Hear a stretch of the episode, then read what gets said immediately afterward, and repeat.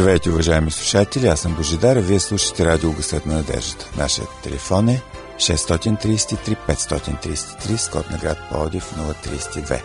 А почтенският ни адрес е 4000 Плодив, улица Антим, първи номер 22.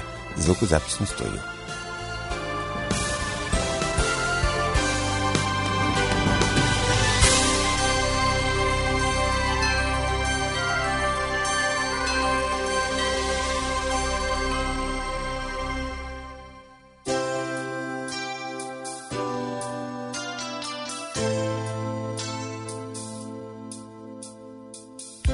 Тръгнали сме на някъде. Бавно вървим и мислим. Ще си подадем ли ръка? Ще си помагаме ли? Да посрещаме проблемите заедно. Да се радваме на зората заедно. Да вървим към кръста заедно. Уважаеми слушатели, започва нашето предаване заедно. Останете с нас.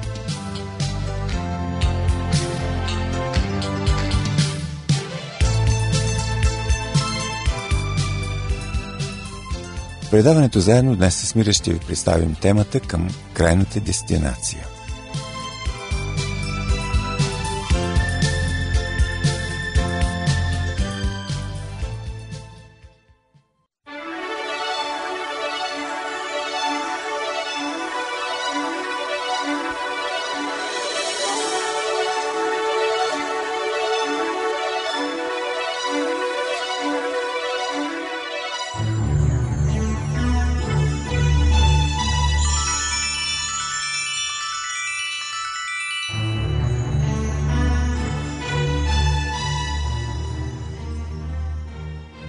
Нормално е всяко мислящо човешко същество да си поставя цели за постигане.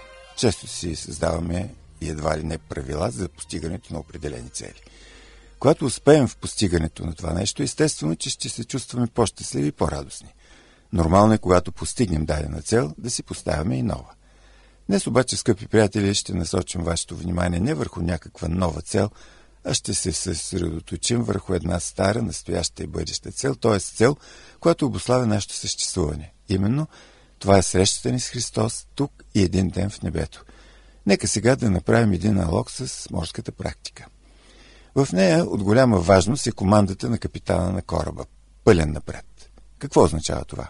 Първо, използване на всички възможни технически параметри на кораба с оглед предвиждането към дадена посока с определена приоритетна цел, като скоростта е максимално допустимата. Обикновено такива команди се дават, когато корабът тръгва да участва в спасителна операция. Пълен напред не може да се реализира обаче, ако двигателят е повреден, има проблеми с някои от системите му.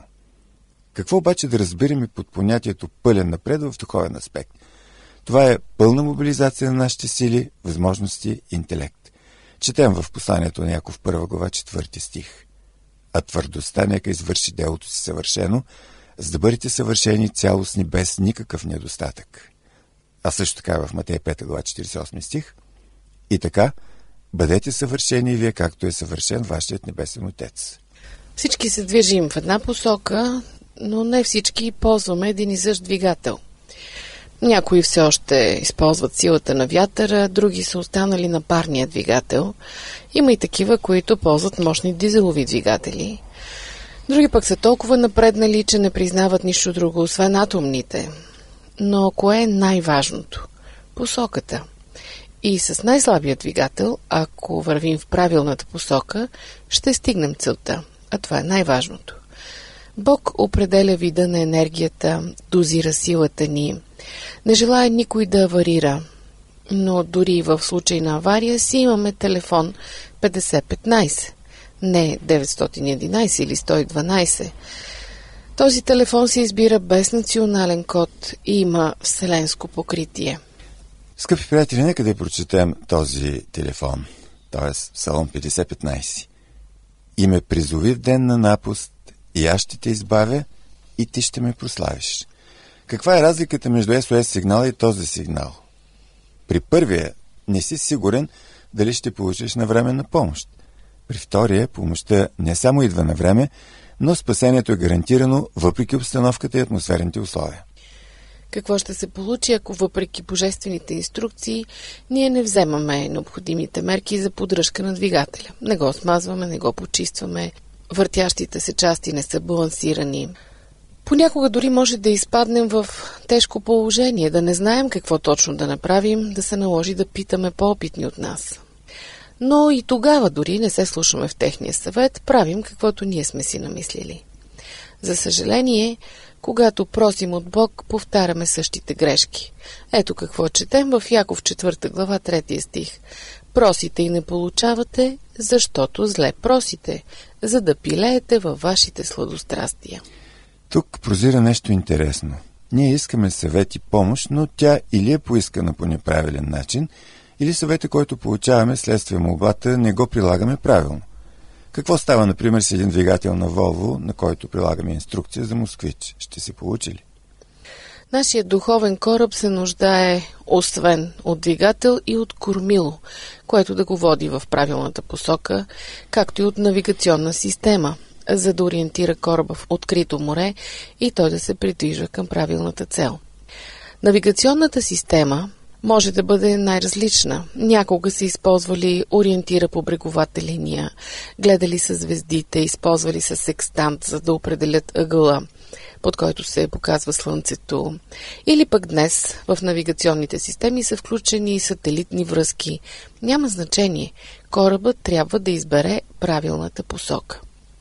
Какво да правим, ако сме сбъркали посоката на пътуване и се утаме. Съвета откриваме в Исаия 30 глава 21 стих. И ушите ти ще слушат за тебе слово, което когато се отклонявате надясно и когато се отклонявате наляво, ще казва този пътят, вървете по него. Следващия въпрос за нашия житейски кораб е дали е нарушен баланса на товара. Как да го разпределяме равномерно? Как да го подсигурим със спасителни въжета? Същия въпрос можем да зададем и за екипажа. Ами, тях, хората, които превозваме, имат ли подходяща подготовка? Имат ли спасителни жилетки? За да нагледим всичко това до тук, ще прочетем една история, записана в Новия Завет. В книгата Деяния, 27 глава, е описана историята на апостол Павел и корабокрушението, което той преживява. Надявам се, че за повече от вас тя е позната, но все пак мисля, че ще я слушат някои хора за първи път. И когато беше решено да отплуваме за Италия, предадоха Павел и няколко други затворници на един стотник на име Юлий от Августовия полк. И като се качихме на един адрамитски кораб, който щеше да отплава за местата покрай брега на Азия, тръгнахме. И с нас беше Аристарх, македонец от Солм. На другия ден стигнахме в Сидон. И Юлий се отнасяше човеколюбиво към Павел и му позволи да отиде при приятелите си, за да се погрижат за него. И оттам, като станахме, плавахме на завет под Кипър, понеже ветровете бяха насрещни. И като преплавахме Каликийско и Памфилийско море, стигнахме в ликийския град Мира. Там стотникът намери един александрийски кораб, който плаваше за Италия и ни качи в него. И след като бяхме плавали бавно много дни и едва стигнахме Книт, понеже вятърът не ни позволяваше да влезем там, плавахме на завет подкрит срещу нос Салмон. И като преминахме и него с мъка, стигнахме на едно място, което се казва Добри пристанища, близо до което беше град Ласей. Но след като беше минало много време и плаването вече беше опасно, защото и постът беше минал, Павел ги съветваше, като им казваше Господа, Виждам, че плаването ще бъде придружено с повреда и големи щети не само на кораба и на товара, но и на живота ни. Но стотникът се доверяваше повече на кормчията и на стопанина на кораба, отколкото на думите на Павел. И понеже пристанището не беше удобно за призимуване, повечето изказаха мнение да отпътуват, ако би било възможно, до Феникс, Критско пристанище, което гледа на югозапад и северозапад и там да призимуват. И когато подухна южен вятър, като мислиха, че са постигнали целта си, те вдигнаха котвата и плаваха близо покрай Крит. Но малко след това от острова се спусна бурен вятър, наречен Евраквилон, и когато корабът беше настигнат от вятъра и поради него не можеше да устои, оставихме се на вълните да ни носят. И като минахме на завет по едно островче, наречено Клавдий, с мъка успяхме да запазим лодката. И когато я извадиха, употребяваха всякакви средства и препасваха кораба отдолу и като се бояха да не бъдат ласнати върху Сиртис, свалиха платната и се носиха така. И понеже бяхме в голяма беда поради бурята, на следващия ден започнаха да изхвърлят товара. И на третия ден те със собствените си ръце изхвърлиха корабното оборудване. И понеже в продължение на много дни не се виждаше нито слънце, нито звезди и силната буря напираше, то изчезна вече всяка надежда да бъдем спасени. А след дълго гладуване, Павел застана между тях и каза, Господа, трябваше да ме слушате, да не вдигаме котва открит, за да не ни постигнат тези повреди и щети. Но и сега ви съветвам да сте бодри, защото нито една душа от вас няма да се изгуби, а само корабът. Защото ангел от Бога, на когото аз принадлежа и на когото служа, застана до мене тази нощ и каза, не бой се, Павле, ти трябва да застанеш пред Цезаря. И ето, Бог ти подари всички, които плават с тебе. Затова, господа, бъдете бодри, защото вярвам в Бога, че ще бъде така, както ми беше казано. Но ние трябва да бъдем изхвърлени на някой остров. А когато настана 14-та нощ и ние бяхме тласкали насам на там по Адриатическо море, около полунощ моряците отсетиха, че се приближава до някаква суша. И като измериха дълбочината, намериха, че е 20 растига. И като отидаха малко по-нататък, пак измериха и намериха, че е 15 растига. Затова, като се бояха да не бъдат изхвърлени на каменисти места, спуснаха четири котви от задната част и чакаха да съмне. И понеже моряците възнамеряваха да избягат от кораба и бяха свалили ладията в морето под предлог, че ще да пуснат котви от към носа. Павел каза на стотника на войниците. Ако тези не останат в кораба, вие не можете да се избавите. Тогава войниците отрязаха въжета на ларята и оставиха да се носи в морето. А на съмване Павел канеше всички да похапнат, като казваше Днес е 14-ти ден, откакто чакате и стоите гладни, без да сте вкусили нищо. Затова ви моля да похапнете, защото това ще спомогне за вашето избавление, понеже на никого от вас нито косъм от главата няма да падне. И като каза това, взе хляб, благодари на Бога пред всички, разчупи и започна да еде. От това всички се ободриха и ядоха и те. А в кораба бяхме всичко 276 души. След като се нахраниха, започнаха да облегчават кораба, като изхвърлиха житото в морето. И когато се разсъмна, те не познаха земята. Обаче забелязаха един залив с песъчлив бряг, в който се решиха да тласнат кораба, ако е възможно. И като откачиха котвите, оставиха ги в морето. Развързаха също и въжетата на кормилата, издигнаха малкото платно по посока на вятъра и се отправиха към брега. Но попаднаха на едно място, където морето биеше от двете страни и там корабът заседна. Предницата се заби и не мърдаше, а задницата взе да се разгубява от напора на вълните. И войниците се наговориха да се избият задържаните, да не би да изплува някой да избяга. Но стотникът, като искаше да избави Павел, ги възпря от това намерение и заповяда да скочат в морето, първо нези, които знаеха да плуват, и да излязат на сухо. А останалите да се спасяват кой на дъски, кой пък на нещо от кораба. И така стана, че всички излязоха на сушата. Какво прави впечатление в тази история? Естествено, образът на Павел. Как можем да го характеризираме? Най-напред той е добър психолог. Подчертава, че не е трябвало да тръгват, но не продължава да натяква или да обвинява, а ги насърчава, призовава ги да бъдат бодри, уверява ги, че никой няма да загине. Откъде идва тази негова увереност? Това не е самоувереност, нали? Никой не може да направи подобно изявление без това да му го е открил Бог, без сам Бог да му е дал увереност. Да, Павел и сега се среща с Христос. Забележете обаче, ефектът от тази негова среща трябва да бъде предаден на всички останали, на пасажирите и на екипажа. Освен, че е добър психолог, Павел проявява изключителна дълновидност. Той усеща, че екипажът се готви да ги напусне.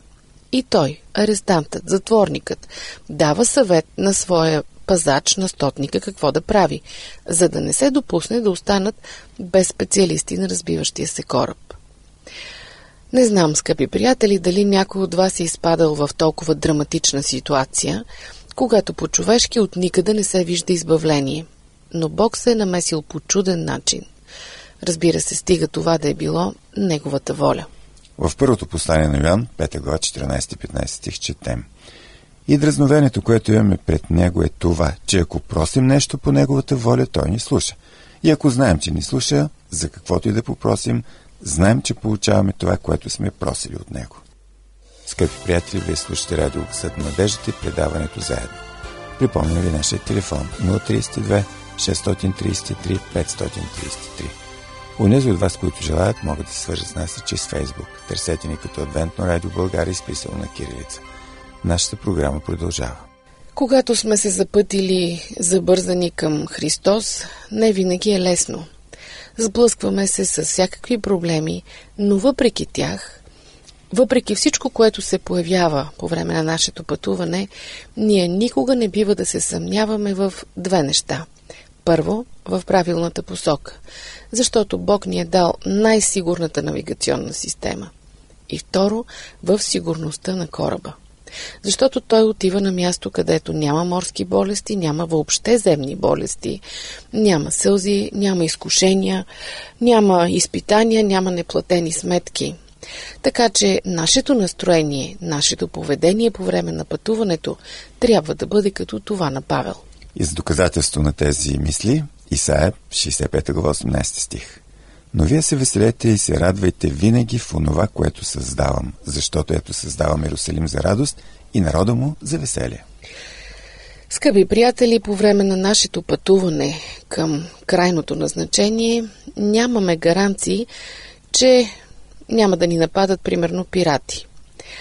Да, това ще се случва въпреки нашето желание. Но не бива да забравяме, че откупът за нас вече е платен. И дори пиратите не могат да превозят златото дадено за нас. Не могат да го качат на техен кораб, защото той ще бъде потопен. Те ще ни пуснат, дори само като видят блясъка му. Нито едно оръжие против нас няма да успее. Естествено, обаче Сатана няма да се предаде лесно. Четем в първото послание на апостол Петър, 5 глава 8 стих. Бъдете трезвени, будни, Противникът ви дяволът обикаля като ревящ лъв, като търси кого да погълне. Може ли да дадем една съвременна формировка на този стих? Може би би звучал така. Бъдете на штрек, зирайте се в хоризонта и дебнете за пирати. Те са хитри опитни, но отворете очите си. До вас е изкадреният миноносец господарят на моретата. Не се плашете. Елате при мен, аз ви чакам. Очаквайте една истинска промяна. Една действително преживяна среща с Христос трансформира нашето предишно поведение. Такава среща озарява тъмнината със светлина. Радостта от спасението в резултат от скръпта по Бога за греховете донася свобода и отваря очите. Това е истински резултат от нахлуващия в душата живот от Бога, чрез Неговия дух. Словото казва старото премина, ето всичко стана ново. Истинската среща и промяна става в сърцето и ума. А това, разбира се, променя напълно и действията и постъпките ни. Когато това се случи, ние ставаме и тръгваме с нови постъпки, коренно различни от старите. Няма сила, която може да спре човека тръгнал в правилната посока на живота.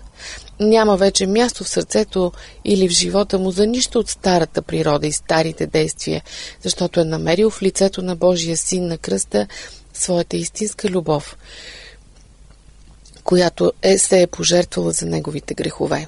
Това е и причината в новия живот вече да бъдем послушни, подобно на своя Спасител. Павел споделя своята опитност в тази област така. За мен да живее Христос, да умра придобивка. Цитат от неговото послание до Филипяните, 1 глава, 21 стих. А в третата глава на същото послание, 7 и 8 стихове, той казва Това, което за мене беше придобивка, за загуба го счетох за Христос. А още и всичко считам за загуба. Заради това превъзходно нещо. Познаването на моя Господ Исус Христос, за когото изгубих всичко и всичко считам за измет. Само Христос да придобия. Какво считаме за измет? Всичко старо, старите връзки, старото непослушание, старите контакти, старите навици. Новият живот носи нови отношения, които съответстват на нашето покаяние. Скъпи приятели, когато корабът ни пристига на крайната дестинация, небето, О, тогава посрещането ще е изключително тържествено. Може би с цветя, фанфари, ангелски песни. Тогава вече нашият кораб ще се прехвърли на стъкленото море и ние ще се оттърсим от всичко преживяно. Небесният капитан далечно плаване Исус Христос е дал своята команда пълен напред не към неизвестни острови, а към небесната ни родина. Той може да ни вземе на своите криле и за миг да ни принесе там, но желая да поплаваме малко тук, да се калим, да преживеем една чудна опитност на промяна.